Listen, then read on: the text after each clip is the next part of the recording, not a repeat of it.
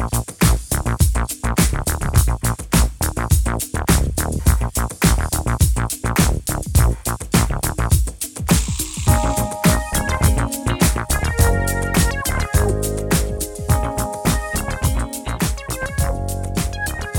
welcome, one and all, if anyone ever actually hears this, that's to be determined, uh, to V'ger Please, a hateful voyage through the Delta Quadrant. Um, my name is Joseph, and my co host Peter and I uh, are looking very much forward to going th- episode by episode through uh, the seminal television program Star Trek Voyager, for, for better or for worse.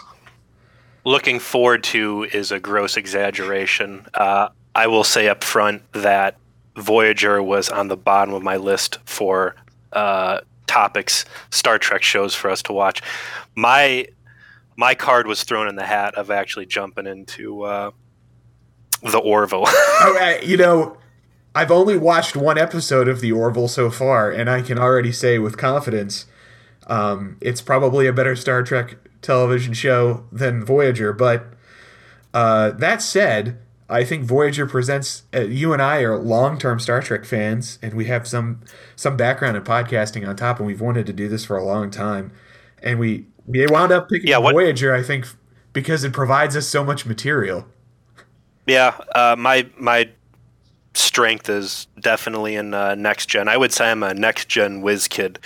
Uh, the other Star Trek properties not so hot, and I would say Voyager is probably the one I've seen the least of. So, uh, a good opportunity here to cover some ground I've never explored before, but I know damn well uh, this is going to be a bumpy ride, and um, I'm going to be real mad when we start getting to these bad episodes, Joe. I'm going to hold you personally Uh, accountable. it's- uh, th- granted, they are coming. I'll tell you, it's a it's a different world. That is for damn sure. Uh, before we go any further, I'd like to throw our disclaimer in there.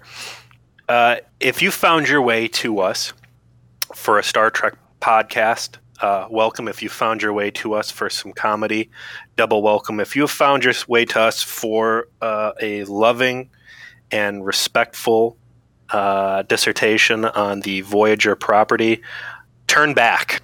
We're certainly coming at this from a from a direction of two guys who love Star Trek and who can talk a lot about Star Trek.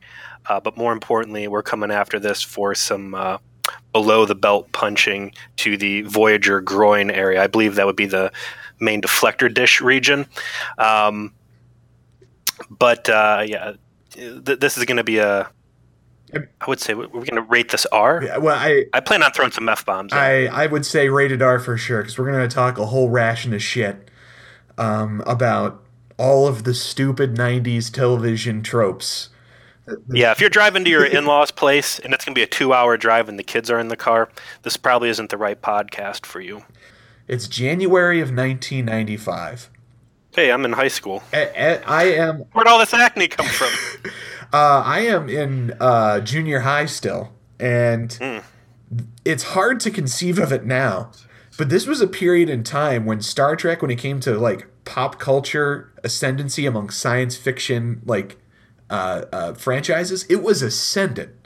It was the big dog. This is pre uh, prequel movies for Star Wars outlets, pre uh, special edition releases. Um, there's the, Star Trek had, had had a huge success with TNG. Uh, you know, it had wrapped just the year before, got nominated for uh, an Emmy uh, for for best series, which uh, for a syndicated show like the that never happens. Um, there was DS9 had launched two years prior. It was going. It, it had started it to Starting to hit its stride for yeah, sure. it started its climb up, and Star Trek was a was BFD. It was a big fucking deal, and Voyager was the next kind of stepping stone in the Star Trek franchise that was really growing in popularity. And the TNG movies were coming. Generations was was going to be coming out soon. All this other stuff was was happening, and Voyager enters the scene. Voyager's big deal too was that it got back to the classic formula. Um, you know, I never really sunk my teeth into Deep Space Nine, and I think there was a a resentment to a certain degree that it was a static environment. You were on the space station, and it started exploring some very dark subject matter that strayed far from the uh, the Gene Roddenberry vision. So, getting back in the captain's chair with you know the nacelles behind you and and boldly going uh, was was a an important return back to the original formula. Right, and Berman wasn't all that. Rick Berman, the executive producer of kind of the Star Trek canon at that time, for the majority of its of its period post Roddenberry to the end of Enterprise, uh, wasn't all that involved with DS9. He was super in on TNG, and then he was super in on Voyager, and it's probably why DS9 managed to separate itself a little bit in terms of its tone. And Voyager was intended to be more a show in the sort of Roddenberry uh, uh, part of the canon. Um, the problem for the show was that, as as we're going to f- discover almost immediately, Next Generation was incredibly popular, not just because of the Star Trek formula or how the writing or or the quality of the directing or the effects. It was it was as good a show as it was because of the quality of the actors on it. I and at certain times the the lack of quality in the actors, the the right kind of bad. Uh, Next Gen clawed itself out of the grave like some sort of George Romero zombie. Uh, you know, the the franchise had been dead for so long, uh, and really, Next Gen started at square one and and focused heavy on world building. Um, would Next Gen ever have floated in today's TV environment? Absolutely not. I think past canceled canceled episode three for sure. Uh, episode two, man, the the Tchaikovsky virus, naked now is just miserable, and and that's you know that's a big thing. Uh, I, I've been dragging my wife by the hair through this journey of Star Trek, uh, and whenever bringing you know someone new into the world, you know the question you always have to ask yourself is where do I start? Because season one was so bad. Uh, and trying to get someone excited about a show with season one is is a miserable experience. Now, if you're looking for a, a comedy podcast, season one is gold. Yeah, and, um, and, I think the important thing though is that TNG managed to to pull itself out of there, and it pulled itself out of there because Patrick Stewart's like cheat codes for acting. I mean, he's he's sure. a good enough actor that he makes bad dialogue sound great, and yeah, you know when you've got TV writers, sometimes you need somebody who can do that. And then in DS9, mm-hmm uh, they had better writers. I mean, Ron Moore really like took a bigger uh, role in that show. Ron Moore, later of Battlestar Galactica fame, he can write. Hey, hey. And so, even though DS9 didn't have as many great actors on it, it had better writing, so it kind of balanced out. Voyager, um, Jeri Taylor and Michael Piller are not Ron Moore, and Rick Berman has his own problems when it comes to being a little too cleave, a little too close to, to Roddenberry's best and worst instincts. And so it didn't have the super strong writing core the DS9 might have. And then the actors they got were really hit or miss. I'm going to tell you right now, uh, the the title I think we need to have oh, for this episode for for this episode uh, because this is what this literal episode literally was for me was a goddamn shit show. All right. Uh, so we started discussing about doing this podcast. It was originally supposed to be a TNG podcast. We discussed how many years ago? Uh, I'd say six years ago. Six years ago, and, and only now have we finally realized uh, the the the idea that we had had come up with. Um, so I had to get myself excited about the the idea of going in and watching this, and really, really stoked to fire to give a shit about this this series um, and get myself excited. I my wife got so mad because I dragged us to three or four different half price books on a quest to try and find a spiral bound Star Trek notebook, that, ideally a, Voyager one. that is dedication. That's dedication, dude. I'm sitting. That's dedication to a, a detail no one else is gonna fucking see too she's like, "What do you care? Just grab one of these other." I almost grabbed a First Order uh, Star Wars composition book when I was like, "No, I, I need a spiral." And she's like, "What do you care? No one's ever going to see this." And I'm like, "We're talking about potentially a very big investment of my life, And if I'm going to sit here and watch seven seasons of 45 or 52 minute episodes, uh, I need to have something coming out of this that I can put on the shelf and say, uh, that's that's hours of my life. Here's a memento of all the time that I've that finite time on this earth I wasted watching this terrible television show. To no one's surprise, I was not able to find a uh, any sort of a Star Trek uh, notebook. So um, not even Discovery. Yes, I guess that really that's not really Star Trek, but and it's certainly not going to be on Walmart shelves. Let me tell you that. Um, so you know, I, I, and I'm going to drag my wife into this with me too because uh, I need someone there sitting on the couch keeping me sane while this is going on. So we were supposed to watch it on uh, the third, and then there was a little uh, fight in the house. So instead, we started watching it on the fourth. Finally, get the family locked in to start dragging them through this. And I got the baby down at my feet, and all of a sudden, we got to start pumping the uh, the warp brakes here because I looked down, and I think this was kind of uh, a an omen of what was to come as I look at my sock. The baby is down at my feet crawling around. And I'm like, oh my God, the baby is bleeding. There is blood all over my sock. So I quickly pick the baby up. You know, my wife pauses it and, and we go to look. And I'm turning the baby around looking, and uh, there is no wounds on her. I'm like, what the hell? Um, back in the black and white days, these vampire movies, they would use chocolate syrup instead of blood. Right because in black and white and dim lighting, it looked just like blood. Mm-hmm. So there the baby was in the dimly lit floor. What I thought was blood was in fact baby poop that had squirted out of her diaper. my sock, my jeans, the carpeting, my work shirt, the ba- all of the baby, because I had been spinning around frantically looking for a wound, now covered in shit. so Star Trek Voyage had to stop for uh, me to scrub poop out of the carpet as I contemplated what I was doing with my life and should I go any further. Uh, I mean, and, I, I'm not, I'm not a spiritual man, but someone is trying to tell you something. Yes, they were, as I quickly came to realize. I mean, the, so, the episode uh, starts with a with a text crawl, which you know is always oh that's always God. strong. It's always just you know a, a quick three paragraph text crawl to tell us about the world's worst terrorists, the Maquis. So, dude, right off the bat, like the the fucking the, the text crawl starts and immediately I, I pause the TV and start furiously writing in my notebook. And my wife's like, "What? What?" And I'm like, "This is going to be a long night. Just chill out." So there you are at your Star Trek, and how do you open your brand new franchise?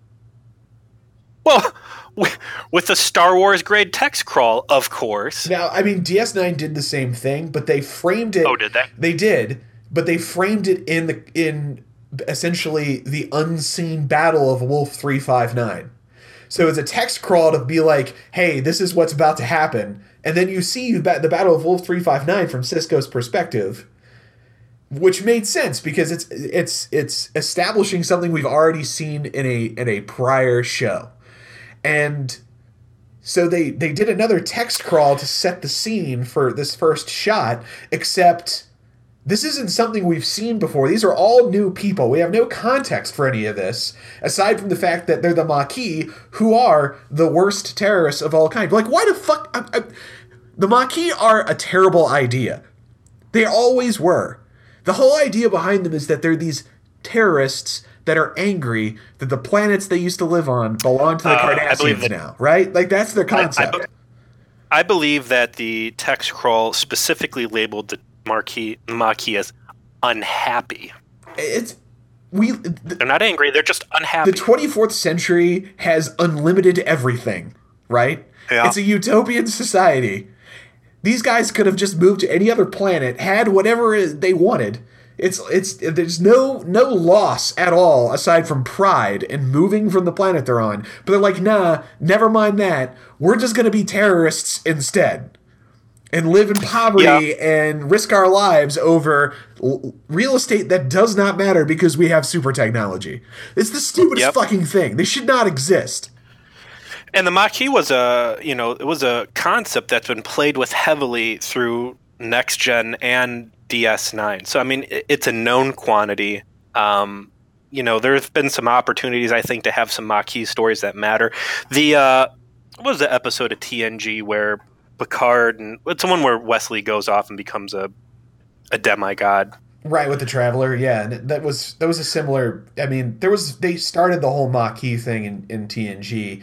Was that a T, was that a Maquis essentially outpost because you know the some sort of Native American tribe was there, and then they started giving uh, Picard shit because one of his ancestors made a move during American colonization or something. Uh, did they actually end up being Maquis? That episode, in a large uh, part, kind of describes the Maquis beef with the yeah. Federation, like that they're being told to move. In fact, let's Chakotay, who's the very first person we see, very first character right. we experience, his whole backstory is that his his tribe lived on a planet that was going to fall under uh, uh, Cardassian control. So, sort of was it back. that Picard? Was it that Picard uh, traveler colony? Because I thought that would have been a pretty cool link up. I don't think they ever linked that directly, but I guess we'll see as we go. Why through. would you squander that opportunity? Uh, so, so, many stupid decisions, man. Um, so, so, you get through the text crawl, and then you see another stupid scene. So you've got a, uh, and a, forgive me, I'm not familiar. What, what what's that Cardassian warship Galor class? class. You know? That's right, yeah. Galor class. Yeah.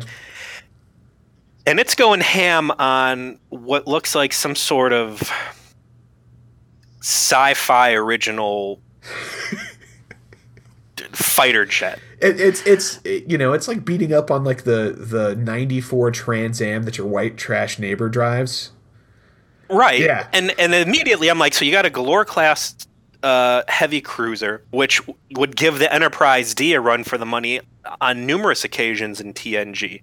And correct me if I'm wrong, but the last big war that the Federation was in was the Federation Cardassian War, right? That was Benjamin Maxwell, that that whole um, uh, Miles O'Brien. Like there was a lot of bad blood still in the Federation towards the Cardassians because this was such a fresh wound. Yeah, they they they spend enough time kind of harping on that. Uh, it's pretty well known, I think, to anyone that had a casual acquaintance with Star Trek at this point. So you know you've got the Federation, which at the beginning of TNG was like kind of nebulous. You know the the role of the Federation in the universe. Sometimes they seem like they're this big omnipresent force. Sometimes it seems like they're just you know shoulder to shoulder with uh, the Romulans and the Klingons, and apparently the Cardassians. If the Cardassian Empire gave them such a hard time during that war, you know, you got all these big Federation ships, these Galors tearing up here here's the Galor versus uh, a Firebird from the 80s, and they just can't fucking win, man. They just can't quite blow up this Trans Am like you know they just they just need him to get him on the freeway and the the the, the fucking catalytic converter and that thing's gonna blow but here they are they're chasing these guys the sure. first shot we see inside the the the trans am is Chakotay um, my wife, I, you know, I took my my cues from you. I decided that if I'm going on this journey, I, I would like company uh, to preserve my sanity. So my wife and I are watching this, and the, his line delivery is so flat in this crisis situation. My wife looks over and is like, "Please tell me he's one of the people who dies in this episode." I was like, "Oh baby, I got bad, bad news for you."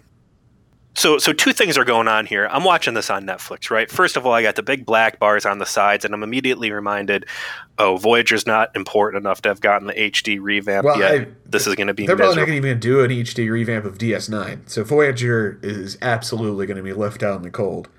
Well, and us along with it. So I got these huge black bars, and it just looks like crap on my TV. And what looks even worse than this low resolution bullshit are the clothes they got these guys wearing. If there's one thing Star Trek has always missed the mark on, it is trying to present the fashion of the future in any light other than complete disgusting puke fest. I mean, it was some classic 1995 sci-fi clothing. I mean, like you said, it's not like Star Trek's ever done quote civilian clothes very well, but these guys look like like lost waiters at a fucking rainforest cafe and these like these it, weird mis- mismatched earth tones all over. Ugh, it, it's like carpet burns for my eyes. Though the one guy, some jerk off in the background, who would go on to like have a very wicked, smoldering look uh, of disgust at Tom Paris. He's he's one of their randos. I figured he was going to die in this episode, but he's back there with like literally like an umpire's like protective chess piece. Yeah, it's it's if, like- if there was an umpire at a baseball game in the Mad Max universe, it would have been him. with some Fallout 4 thrown in there. Like, get the You hell know out what's of here. funny man. about that random dude in the back you noticed? Who's like in the background as like the extra Maquis guy in every like scene in this episode? That That's the guy I'm talking that about. dude is a constant extra for seven seasons. Like he never talks, he never gets lines, but he's always like standing in the background somewhere.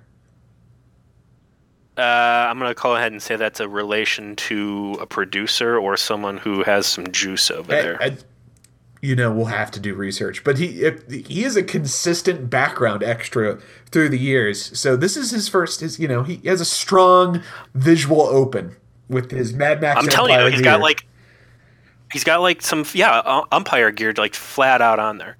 How big you think? Eh, we're, we're we're getting dragged down in the minutia here, but I mean, how many people could realistically be on that ship? Because I count six, I mean, so it's it's interesting. white trash, you know, can fit like twelve people in one of those Transams if they try hard. So if we're assuming that the Maquis are basically classless white trash of the galaxy, you you say it's seat six, maybe eighteen.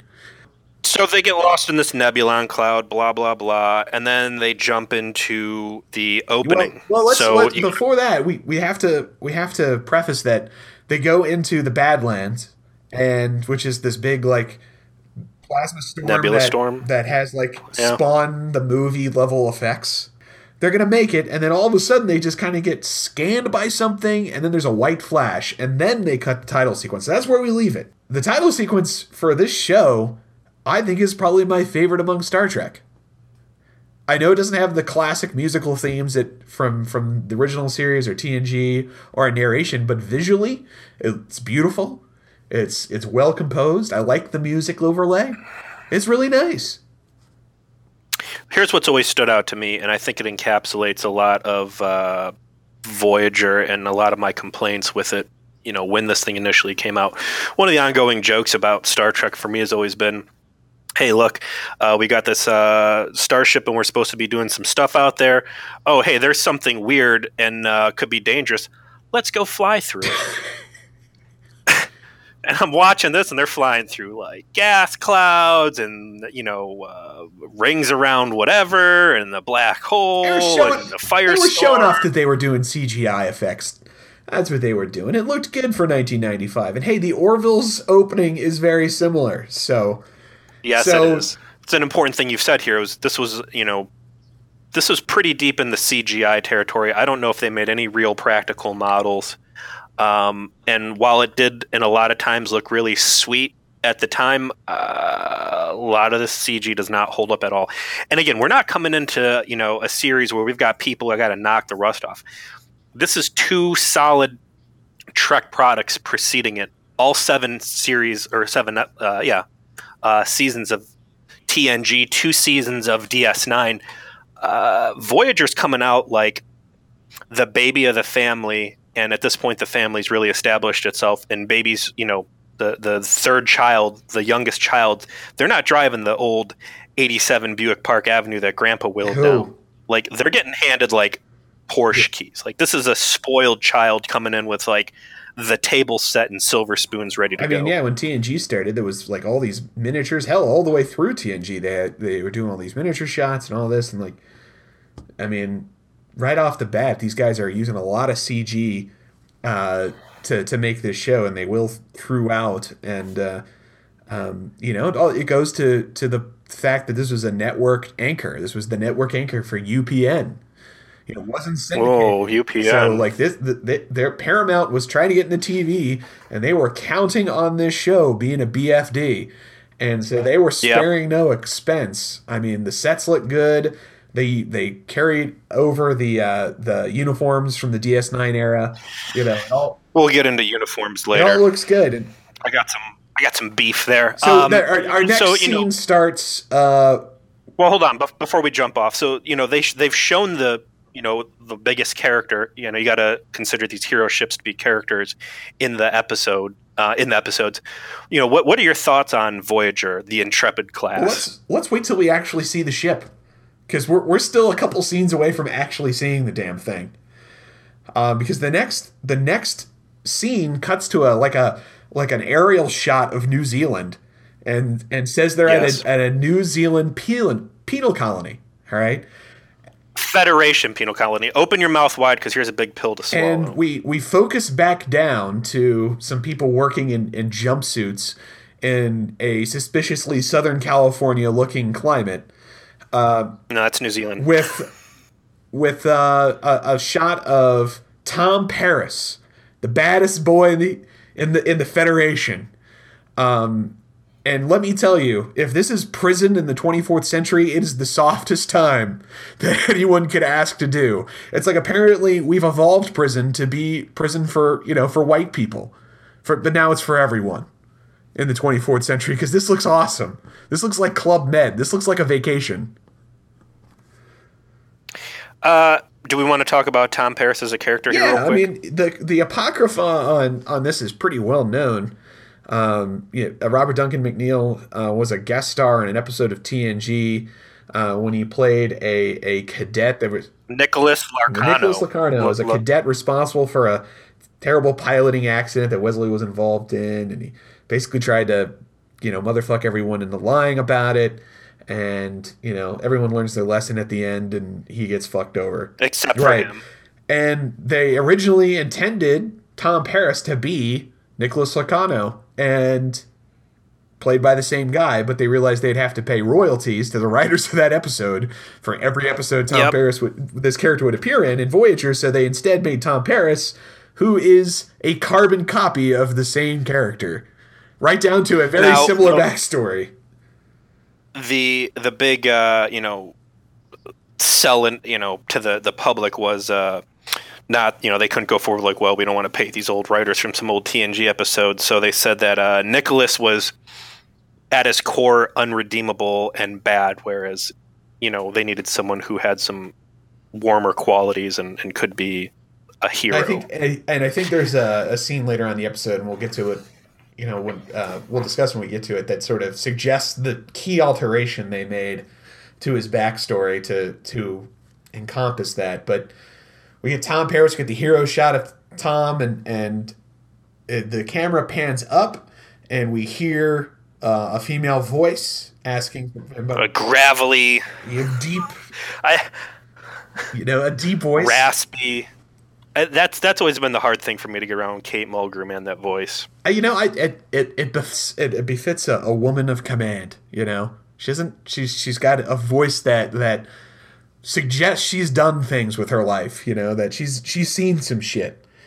And uh, the camera pans up, and there we have our intrepid captain, Kathryn Janeway, uh, asking to talk to him. And they have a, a Sorkin walk and talk where Janeway says, I knew your dad. I served on a ship with him. And Tom Paris is And here's playing a- it too cool, you know, too cool for school. Like, you know, I guess that means I got to talk to you because you're going to, you know, you're, my parole officer said I have to or something like that. Uh, you know, here's my cockamamie reason for being here and trying to drag uh, a felon on a very dangerous mission. Like, what? I'm really glad they put in that. You know, she served with his dad. And do they ever flesh out like his dad put some real juice into trying to get Janeway into bailing this guy out of prison for some ridiculous search and destroy mission? I don't recall that they ever address other than uh, this issue other than what Janeway says in this scene, which is, "Hey, Tom Paris, baddest man in the Federation, baddest boy. Um, we were trying to find some Maquis terrorists, and hey, you were a Maquis terrorist." And he's like, "Yeah, but just for like for a couple weeks. I just part timed, you know, picked it up like as a side. He was like an Uber driver for them, you know, Yeah. just a little logged into the app, did a little terrorism, and then got busted like straight away." So he's like, "What what good am I to you?" And he's like, "Well, you're better than anybody else we can find." You, you know, it's like you know something about them. Um, so I'm looking for this ship because it's got my security chief on it, and it's got this guy we're looking for, Chakotay, and that that gets Tom's attention. Can we talk about the mission at this point? Yeah, So, so you got these Maquis who are quote unquote unhappy and they're causing problems, and the you know Cardassian Empire of Terror that was able to give the Federation a run for the money, where they had to come to an uneasy uh, truce that can't seem to stomp these fucking Maquis out. right. uh, you know, so the Federation's going to consider this a security issue. Uh, you know, I, I want to talk about the ship assignment. The Intrepid is brand new. The Pathfinder ship was barely a year off of uh, Utopia Planitia dry docks, or not dry docks, but space docks. So this thing's like brand new and is the epitome of Federation technology, right? I believe uh, they classify the the Intrepid and the Voyager as a long range explorer vessel. I mean, we, So- we, we we see it here in the next shot. Like after uh, the next shot we have is on a shuttlecraft. A Type Six shuttlecraft. I was very happy to see Yeah, that. like the, the tiny one, you know, with like a bunk bed in the back. And perhaps the greatest tragedy of the episode. Uh, of the series. just macking at, at maximum velocity on on Lieutenant Stadi, uh, the uh, the the helmswoman of the Vo- of Voyager, who's a apparent. the Betazed helmswoman, the second hot Betazed to be presented to the Star Trek uh, Yeah, she's, viewer a, she's base. a she's a babe. Um, she wasn't. I thought she had solid I mean, acting. she could. I mean, we barely got to, to know anything about her, but um, uh, Tom Tom Yeah, Paris got to know enough apparently because he is he is trying hard to hit that a little too hard, a little too aggressive. So she is she's resisting his charms. But then they have the sort of hero reveal of the ship, and Voyager, like you said, like yeah, in case you weren't paying like, attention. Voyager's got its, uh, you know, like you said, it's got that fresh coat of paint on it. You know, it's it's it's factory fresh. Looks like a throwing knife. I've always thought. What uh, I'm going to say right up front: the the movable pylons still stupid. I've never been able to get behind them. I think they look dumb.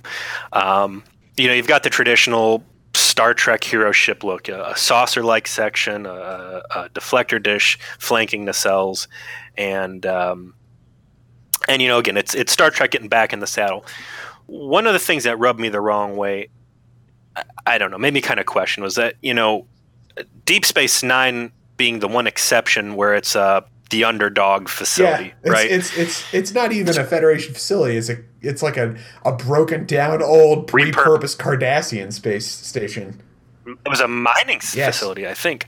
Uh, you know, Star Trek's always focused, with the exception Deep Space Nine, on uh, some sort of a flagship, on some sort of a best of the best of the best, the best crew with the best technology and the best ship. And it's funny because when Voyager came out, they said, "All right, this is the best ship in the fleet."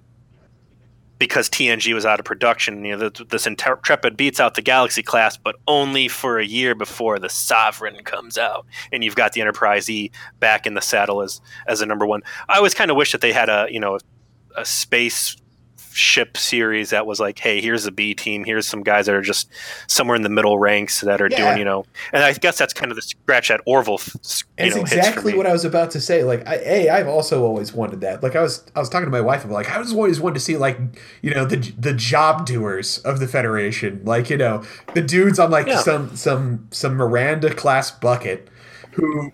You Oh, know, Birth. who are just getting the fucking job done, you know, running weird ass cargo or or or or, Mhm. or you know, taking VIPs from planet to planet or or whatever. Like they're the they're the fucking jabronis of the galaxy. Uh, you know, just happy to be doing their part.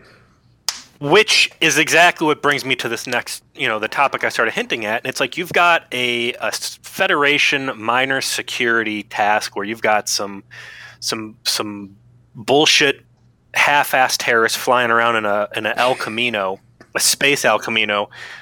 That sounds like a miranda or maybe like a what was it the, the nebula class? That was like the galaxy like you know just some middle of the road whatever short range hey go out Well, here they, find they do, these guys they do establish why. Like the Voyager is is is a ship built to maneuver and to go fast, and so the whole point of why it's being sent is it can actually maneuver in the Badlands and all the all the spawn level CGI uh, plasma storms. Like this ship is built. They didn't this know it ship was is built be. to move.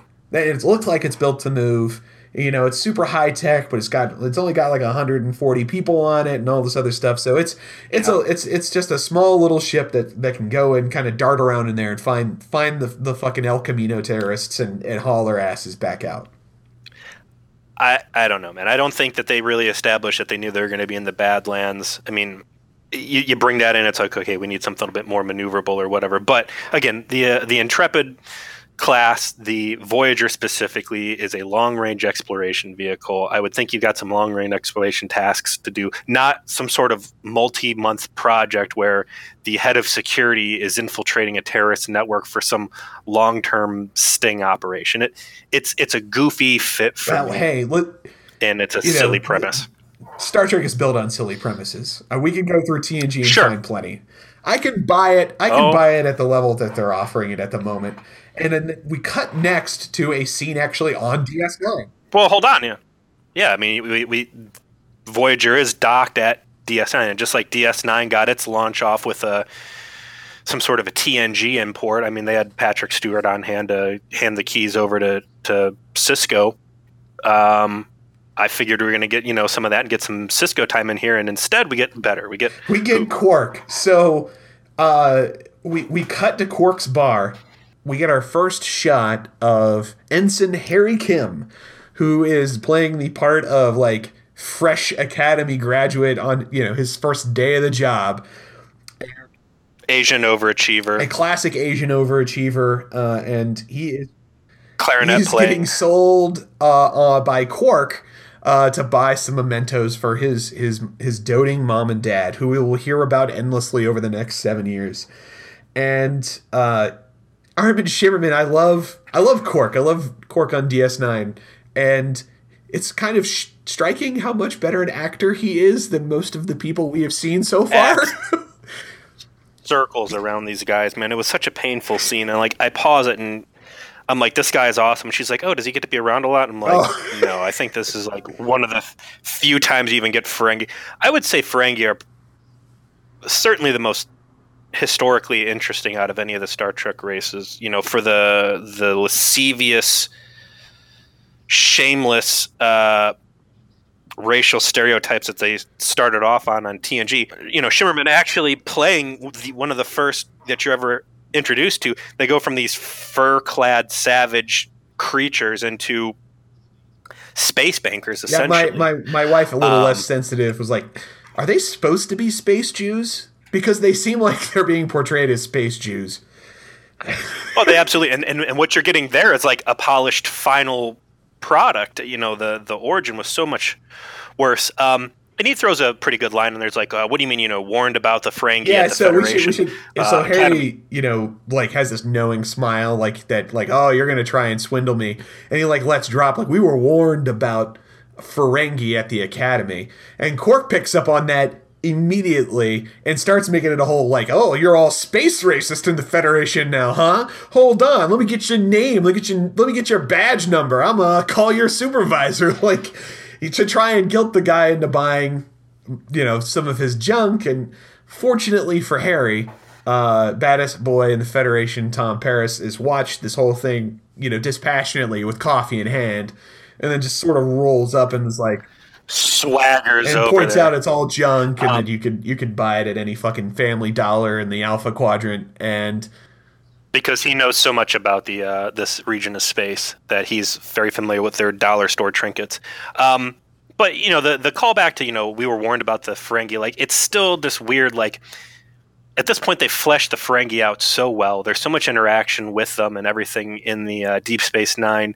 You know where TNG it started off like the Ferengi were this this big unknown. They were supposed to be like built out to be the biggest rivals to the Federation, and you know basically took a role or were supposed to take a role that the Romulans would later, I think, really encapsulate better. agreed But it's still like uh, I, I don't know. Like, do you know what the Ferengi are? Do you not know what the Ferengi are? What's what's going on back in San Francisco? What's going on back at the Academy? Why is there so much wonderment and and mystery about these creatures? well you know maybe just the instructors are anti-semitic dude or whatever space anti-semitic our next scene we cut back to the uh, first shot on voyager I was very sad to see that uh, that scene wrap. I, I would have liked Same more. here. I mean, like it was kind of unfair. Uh, DS9 got this very loving handoff uh, from TNG. You know, the Enterprise was there. Uh, Picard had a couple Mm-hmm. scenes. You know, they They rebuilt the bridge from scratch because they had already like torn they did up. all this stuff like to really show the passing of the torch. You know, complete with this like shot of like Picard leaving as as Sisko like cements his command. The whole backstory of Sisko is really tied up in you know Picard and and and Battle of Wolf three five nine and the Locutus episode and all that. And then for DS9, they basically just shove Voyager out the airlock. They're like, go, go fly, little bird. Like you just get this one scene that they happen to be here, like fucking you know fueling up the ship, right? Like they got they're getting the unleaded. And they're just you know they're topping it off before they head into the fucking Badlands, and that's it. They're out. They're gone. Fucking DS9 might as well just be a, And- a speedway. And yeah, uh, essentially, I mean, I would think that uh, Sisko having a sit down with uh, Janeway to go over what the Voyager's mission was moving forward would have been a, a, a much better introduction to the the ship and the premise uh, and the Maquis and And it everything could have else. built into an explanation like you were wanting of why it is Voyager's out here doing this, and it could have been like something Yeah. Sisko told them, or Dax, or or Kira, or anybody else, you know, in a position of authority on, on the, or even uh, I guess Worf wouldn't join this show for another season, but you know the um, the point is that they they didn't do much with it. There was just this one scene of of Quark trying to space Jew Harry Kim, and then it's over and now we're on Voyager, and we get uh, a nice scene with uh, unnamed character. I'm just going to call him Doctor Butthole. Uh, it's just the, the the the physician who does an impressive. You know it's he going to has an die. impressive one scene because he gives off that hostility, that that that hostility vibe. You know, with his body language Mm-hmm. without overplaying it. You know, he has his dialogue. None of it's overtly aggressive, but yet is able to perfectly portray his contempt for Tom Paris. And Oh, yeah. th- that's it. This is the only speaking lines this guy has on the whole series. Dr. Butthole has one glorious moment, and they go off to talk uh, to uh, to Captain Janeway.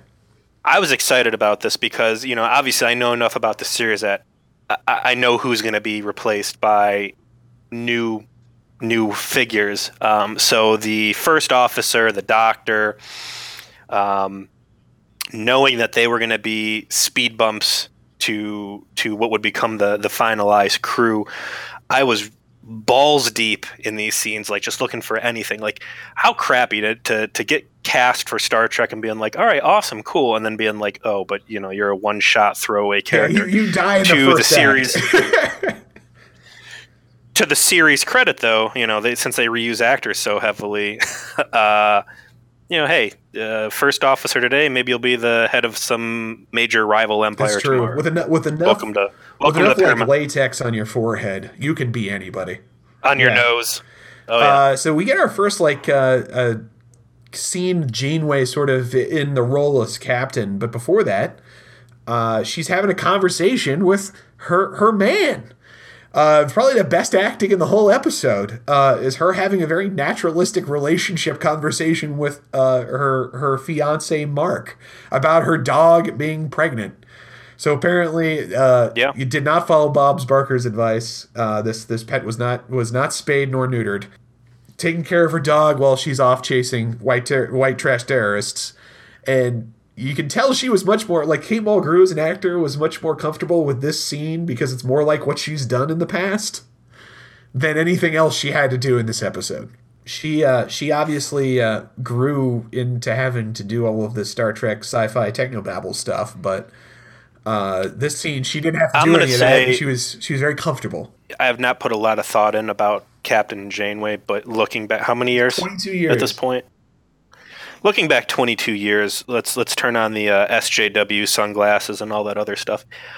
I liked everything I saw out of her this episode. You look at the the previous couple uh, uh, starship captains we've had: Kirk, uh, you know, Cavalier Playboy, Picard, hard as nails. Sisko was kind of a you know uh, a taskmaster too. Her coming in with the soft lead, especially in in private, because all the other captains, you know, what you saw on the bridge is what you were seeing in the ready room for the most part, her having this business and personal two different faces. Uh, I think it Yeah, it worked. was- I, I think they set the uh, tone perfectly well. Like, I, I completely agree. Like it was a great. Here's a natural conversation of her, you know, living her life, and it's very like normal. And she's got you know emotions, and and she doesn't live in space, Yeah. which that's kind of another weird thing. So you've got uh, again the Voyager, a deep space exploration vehicle, and then you've got someone who's got a dog on Earth. Like it seems like she's a Monday through Friday on the ship, and then I live, you know, I have my life back on Earth. I'm I'm not a career is everything captain. which is was kind of different. And then you got Paris and, and Kim. They come in, and she's in captain mode. And uh, you know she we, we get our uh, brief explanation of uh, gender pronoun uh, uh, address uh, in Starfleet. So they follow the old naval tradition that everyone is referred to as sir, as a superior officer, man or woman, which is the case in real life. Janeway says, I know that's the regulation. I actually don't like that. He tries ma'am. He's like, no, actually, that that's that's for special occasions. Just call me captain. Is them talking? I think that's them talking to the audience. Yeah, really. I mean, like it's interesting that they spent a moment to establish that. Like, I appreciate that level Yeah. of detail. So one of the pieces of technology that I always have a hard time with, I- I love it and then I hate it until we get to an episode that focuses on it, and it's the holodeck. These guys that are getting transferred on, especially like bridge crew, like, hey, I'm a fresh transfer. Okay, this is where you're going to be working. Like, uh, yeah, I know. I ran like countless simulations on on how you know operations on an Intrepid class works. Like, y- these people walking like, oh, this is my first day on the job. I've never seen any of this stuff before. Like, you, you live in a world of holodecks. How does everybody not have like extensive training into whatever job they're going to be going into? I mean, I guess it, that's exactly what happens, though. Kim's credit, you know, he, he launches right into work. He doesn't need to be told how to do anything. They start in on their mission, and uh, next scene is down at the uh, the lunchroom, Federation lunchroom, half warmed over, a pot of coffee, next to the replicators. Tom Paris trying to get himself some fucking tomato soup up in this bitch. And acting like he doesn't know what replicators taste like. Yeah, like oh, it's so terrible, replicator food, this magical I'm- substance I'm that comes out of nowhere. I'm bad boy uh, Tom Paris, and I'm so excited. And the best he's going to come up with is fucking the most boring thing possible tomato soup. Like, come on, dude. Get some synthehol. Show us what a badass you are. Yeah, I know, right? Like, where's your fucking secret supply of Romulan ale? If anybody on this ship's gonna sneak aboard some hooch, you would hope it would be the baddest boy in the Federation. But uh, You know what? I, let, hold on a second here. I, I'm thinking in my head of the scene, and, and it's the first officer, and it's Dr. Asshole yeah, it's yeah, telling Ensign Kim what's up. I, I'm going to search it right now. I bet you $5. I think that that guy who was the doctor, wasn't that Roga Danar from TNG? He was like that genetically engineered super soldier that like fucked Data and Worf up, and then oh, like from that episode where it was like uh, F- uh, Farmer Hoggett was the head of this planet or something. The guy from Babe. I'm Jeff McCarthy. Come on, internet, go. It totally is him. Oh, nice. I fucking. That's why I like that guy so much. That's straight up Roga Danar, man. oh wow, yeah. I just pulled it up too. That's fucking hilarious that you spotted that. He fucked everybody up on the Enterprise. Oh, man. Oh, No yeah. one- that guy was like, he's arguably the baddest motherfucker in the universe. I mean, he he's he's he straight up like went on the like deadliest prey st- style stalking like through a galaxy class starship for an entire episode. I- Yeah. So there you go. Again, uh, one one episode you're a throwaway dead uh, crewmate, and uh, you know on another episode you could be the center of attention. So so good on Jeff McCarthy. Well, uh, Doctor Doctor Butthole and First Officer, uh, I think it's Cavit. We'll go, yeah, whatever. Doesn't matter. Gonna die. Gonna die in like the next scene. Not gonna matter anymore. They're they're having a a sotto voce conversation with Harry Kim, who looks ashen, and uh, it's clearly about Bad Boy Tom. So they leave Yeah. as Bad Boy Tom approaches, and Tom sits down. He knows this conversation's happened. He's he's bad news. You know, he's that's what they're saying. He's a bad boy. You don't want to you don't want to hang out with him. He lives across the Federation tracks. And we get the explanation you you you alluded to earlier about the change they made to his backstory. So we we we learn uh, from Tom's narration uh, that he was involved in a piloting accident, and it was his fault. And he lied about what happened to escape blame. Um, and he would have gotten away with it, but he actually decided to come clean um, simply because he was tortured by his conscience. So instead of trying to get a whole bunch of people to lie for him, he killed everybody. He was able to lie about what happened, but then just felt bad and then came clean and therefore got kicked out of Starfleet. So, uh, you know, things get underway, and we get to the point where, you know, the the Voyager goes into the Badlands. They're scanning around. They're looking. They're looking, and then this uh, this omnipresent wave starts coming at them, and their best efforts to thwart it fail. There's something very unnatural about this thing, and they get hit. Uh, this for me was my biggest letdown of the episode here. Your your well, I would say it's probably the second biggest. The pinnacle event in forging what Voyager is going to be about is the process of getting knocked a galaxy away.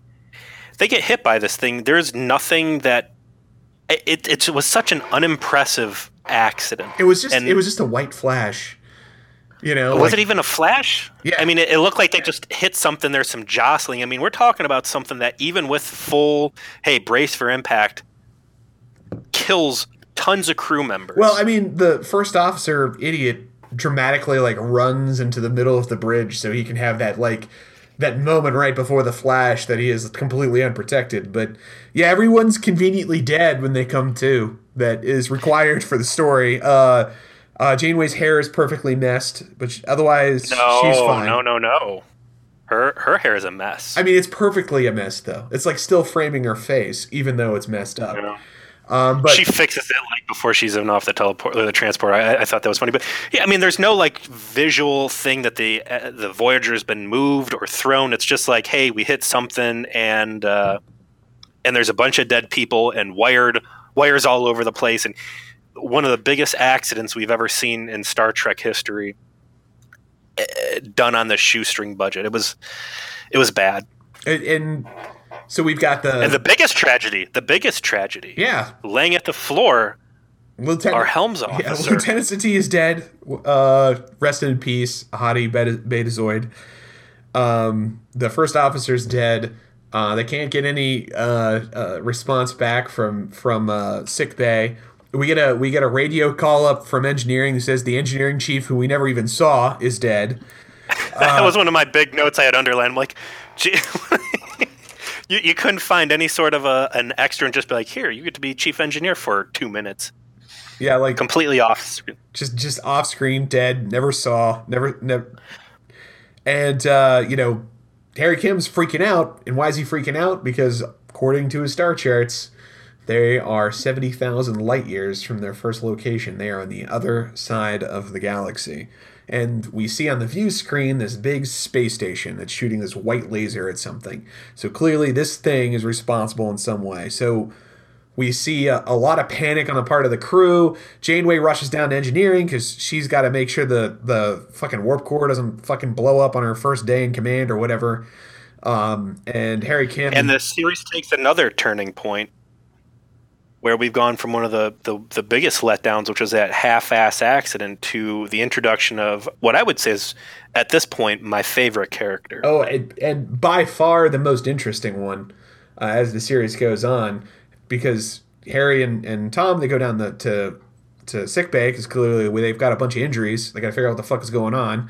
They find that conveniently both the doctor and the nurse, Doctor R.I.P. Rogadar, are dead because they were standing next to a, a suspiciously explosive console. And mm. so they're completely big problem away. with those neural gel packs. And uh, so they have to activate the emergency medical hol- hologram, and thus out of nothing manifests Robert Picardo as a just an asshole, you know, stereotypical doctor who shows up to start trying to treat patients and treat everyone like garbage. 100% hollow sass. Could not give a shit about everyone's problems. He tells people with obvious wounds, like, well, you're not going to die, so get the fuck out of here. Like, you don't have a concussion, you can return to your station. Like, he doesn't give a shit. He's just, this, he's eager to be turned off. Like, it's this thing. Like, yep. you need to find some people to replace me. I don't want to be on for very long. You know, I've got my, I, I, have got my life to live in the computer banks. Yeah. I don't want any fucking part of your drama. When Reginald Barclay uh, programmed this guy, his uh, prime directive number one is to uh, watch that clock.